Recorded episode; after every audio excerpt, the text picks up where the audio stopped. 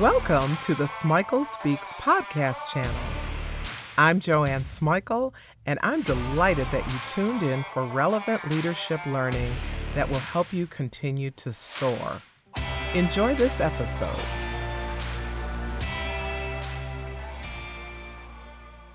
Everybody faces decision points in life. Sometimes the stakes are really high and can be life altering, and other times there's less risk and less gamble. But in both cases, we've got choices lots and lots and lots of choices. In this podcast, we're going to explore strategies for determining when to pivot, when to persist, and when to pause. Our primary objective, no matter which P we choose, is to make well informed decisions that serve us well. Good decisions that serve us well. So think about how you make decisions. Are you thoughtful? Are you deliberate? Are you prone to run with the emotion of the moment? Are you an advice seeker? Are you focused squarely on action and problem solving? You know, we all have decision making styles. And it's important to not only understand our styles, but to consider alternative ways to deal with dilemmas. You know, as we get ready to decide which path to choose, it's important that we determine whether we're making head based decisions or heart based decisions. Both are okay, both are fine. We just have to be aware of which we're leaning into and why. I got a friend and she struggles with always loaning money to her family. There's constantly a crisis with someone, some relative. And since she has more resources than many of her relatives, she feels duty bound to keep the bank open. It's something that frustrates her deep inside, but she makes the heart based decision to persist. Not blindly. She's weighed this choice and she's come to the conclusion that she's blessed and they're doing the very best that they can with what they have. In her heart, she knows none of the borrowers are users. They always pay her back, although they don't add any interest and it takes a long time. But she's decided she's willing to accept those arrangements and those terms. And she's also decided that she's not willing to put herself in any financial hard straits just to meet their needs. She used to do that, but she doesn't do that anymore. She's made an informed, deliberate decision to make heart based decisions to persist. Now, some of you may not agree with that decision, just like people don't agree with all your decisions, and that's okay. It's your life, and you get to be the shot caller. What are some of the other determinations that are helpful when we're deciding whether to pivot, persist, or pause? The long game. I mean, the future. How might this decision impact you in the future? Is it in alignment with your goals for next year, for three years, for five years, for 10 years, for 20 years? Making decisions in the moments is sometimes necessary. Of course, it's sometimes necessary, but it's also important to pause and think about our personal end games. It's just not wise to make decisions with only the present in mind. People who are prone to haste or being overly emotional fall into this trap. However, if you're going to make a decision, if you got to make a quick one, make it in congruence with your long game. And that means you have to have a long game. You have to have given serious consideration to the future, consideration to your desired future. Now, that might be the future of your family, the future of your career, the future of your service in an organization. Whatever it is, be cognizant of it. Long term thinking lets us reflect on potential sacrifices and whether those sacrifices will get us closer to our goals. Are those sacrifices really worth it? I'll tell you this I lean towards tackling things head on. But sometimes, if I can force myself to simmer down, what I realize is that I don't really have to decide in that moment, and that my decision in that moment may not be thoughtful enough. I may not be considering the sacrifices. I may not be considering my long game. And if I pause, the world is not going to come to an end. The, the decision will still be there. but I'm naturally a take charge person, a fixer. And that, I'll tell you, it has led me to and can lead me to haste and sometimes regret. I know that I can sometimes derail myself because I forget the long game. When we're making decisions about pivoting, persisting, or pausing, it's important to think about others and the impact on others. Well, now I'm going to say it's somewhat important. Yeah, somewhat important. My friend Nell is an executive in a pretty dysfunctional financial services organization out on the West Coast. Now, she's done very well financially. She's been promoted several times, but she's really sick of the organizational politics and how the systems are just misaligned and how there's just a lot of hypocrisy um, between what the organization says and what it actually does. She doesn't feel real supported and she's just overall tired of the situation. Well, that's what she says. She was invited to interview for a position with one of their competitors. She liked the people, she liked the environment, the job felt like a good fit, and the compensation was about 20% more than what she was making. And that's before bonuses, and the bonuses were going to be hefty. They made her an offer, and she reflected on it and decided not to take the job. And I'm going to tell you the reason. She didn't take it, but she didn't because she didn't want to let her team down and leave them she told me that she insulated them from the chaos in the organization and she didn't know who'd do it if she were gone. See, when I say consider the impact on others, I am not talking about being ridiculous. I'm talking about weighing your decision and what it'll mean to you and your true inner circle. Nell's got a martyr complex. She turned down the opportunity and then she regretted it. I mean, she deeply regretted it. So her decision to persist instead of pivot is one that she wishes she hadn't made. Here's the reality of life if you drop dead tomorrow, life will go on. Your team will be fine. They'll cry a few tears, some of them, and then they're going to move on. Your company, your organization, they're going to have a short moment of silence or even a little memorial service for you. And then what will they do? They will move on. Sounds cold, sounds heartless, but it's true. Don't be a martyr and miss an opportunity. Don't be delusional and have an overinflated sense of yourself.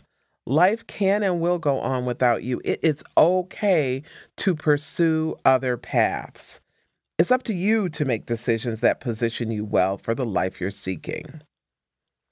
Be sure that you don't use considering the impact on others as an excuse not to make bold moves, not to take risks. We can't allow the influence of others to be too strong or too prevalent in our lives. When you start to feel the pull to please others, just stop. Take stock of what you need, what you need to do to be true to yourself. Are you putting someone else's needs, desires, and interests above your own? And if you are, why are you doing that? What are you getting from that behavior? What would happen if you focused on you? What would happen if you focused on your needs? Look, there's a place for consideration of other people, but they should be the right people, the inner circle people. And even those people cannot take control of your decision to pivot, persist, or pause. I want to pivot a little bit here and talk about failure. Failure. It's real, it happens to everyone. And if we're smart, we get lessons and tools for moving forward. Our decisions are never going to be perfect. We all function with imperfect knowledge. No matter how much we research, we weigh, and we consider, it is impossible to have all of the facts, and failure is always an option. You know, we can unwittingly persist in situations that aren't serving us well if we fear failure or if we fear the unknown. And since we know failure is a real possibility, let's talk about how we can handle it and make it work for us. I'm a big believer that you have to let yourself feel whatever you feel when you fall down. Experience whatever emotions bubble up in you. Don't deny them and don't push them down because they're going to surface sooner or later. Acknowledge whatever you're feeling the disappointment, the sorrow, the embarrassment, the hurt, the fear, whatever it is. Feel it so you can process it and move from it. Next thing when we're talking about failure and dealing with failure is what I call the mindset check. Do you have a growth mindset? People with growth mindsets can look at failure or a decision that turned out poorly and learn from the experience. They can make failures constructive experiences. They don't put a lot of energy into blaming others. They take full responsibility for their part in whatever the failure happened to be. And here's the thing they also make a commitment not to make the same mistake or create the same failure over and over. In other words, they learn their lessons and they're not stuck on repeat. When you make the decision not to act because you fear failure, ask yourself if you could survive the disappointment. Could you survive the failure? And then ask yourself, well, what'll happen if I don't fail, if I actually succeed? When I stop and think about my failures, I think a lot about my sister and my best friend. They always help me get a grip. They help me get perspective on the situation and move forward with the next plan. I've got this sign in my office that says, When you stumble, make it part of the dance. A few failed decisions make your dance more interesting.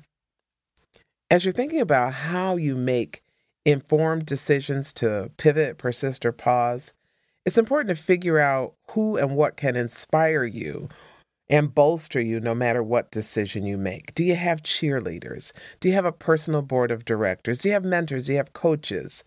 Make use of the inspiration and the encouragement that they provide. And this is so important if you're considering something that's a big risk. A few um, a few additional things we got to remember about the decision to pivot, persist, or pause. The first is that there are times in our lives when we are weary, when we are tired, when we are exhausted.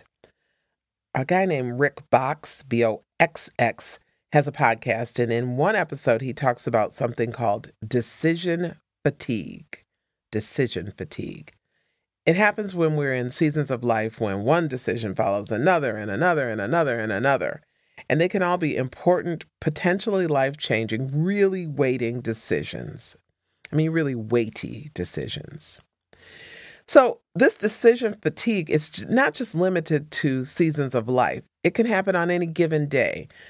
The point is that when we're in a state of decision fatigue, our decisions are typically not as effective and they don't necessarily serve us well. So, how do we avoid it? We avoid it by taking the time to think, to think things through. I talked about this a little earlier when I talked about my own tendency towards action and perhaps a little haste. I think that decision fatigue is compounded by the distracted distractedness. Let me get that straight distractedness that we all live with. Technology follows us everywhere. In church, we've got our Bibles on our tablets, and while we're reading the scripture, we're checking our emails and responding to texts. Our phones are set up to ding and notify us when somebody's trying to reach us. I don't I don't want to get into a long litany of these distractions because you know what I mean. The bottom line is that being in a state of constant distraction robs us of our ability to engage in deep thought. It robs us of our ability to be truly mindful and to act purposefully. I already talked about fear and I don't want to revisit that, but I do want to talk about a limited scope.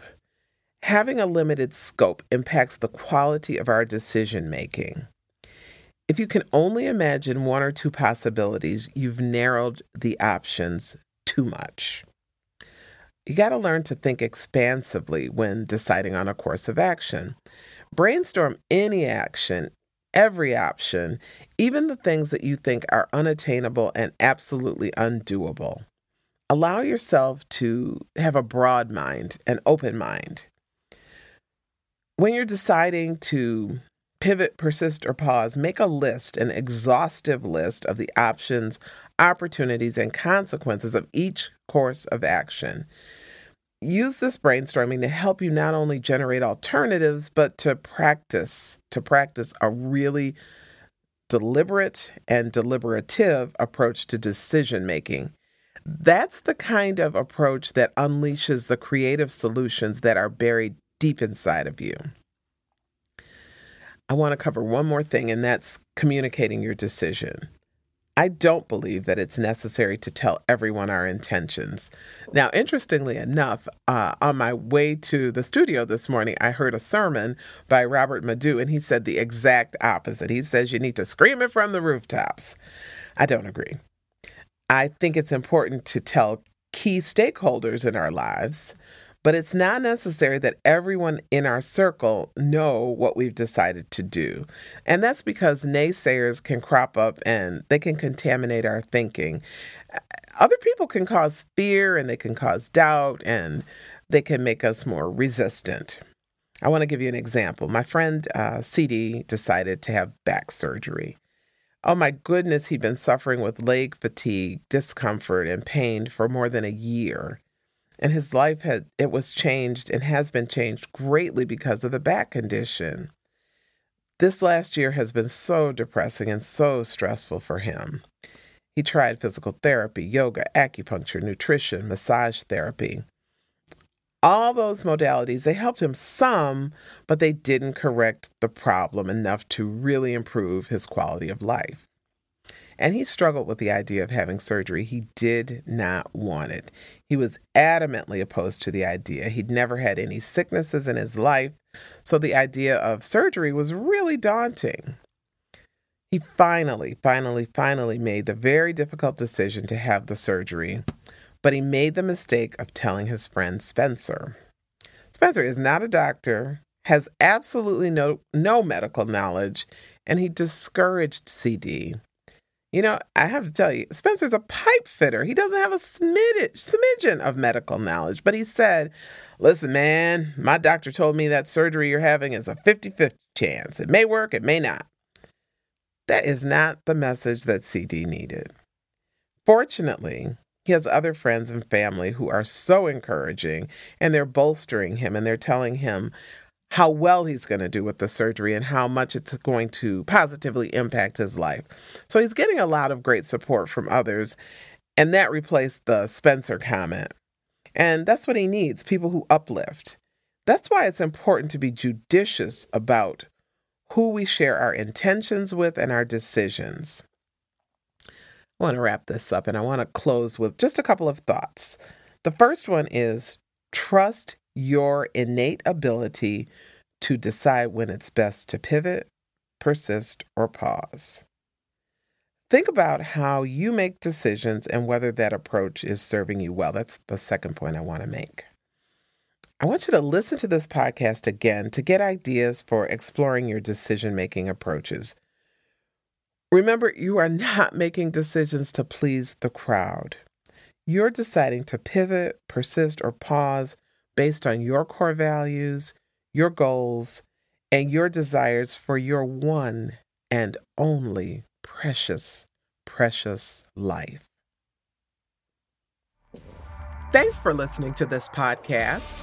I hope you got tools that you'll actually use and share. Subscribe if you haven't already. I add new and relevant leadership learning all of the time. If you haven't visited the Smikle Speaks YouTube channel, check it out. There's all sorts of new content.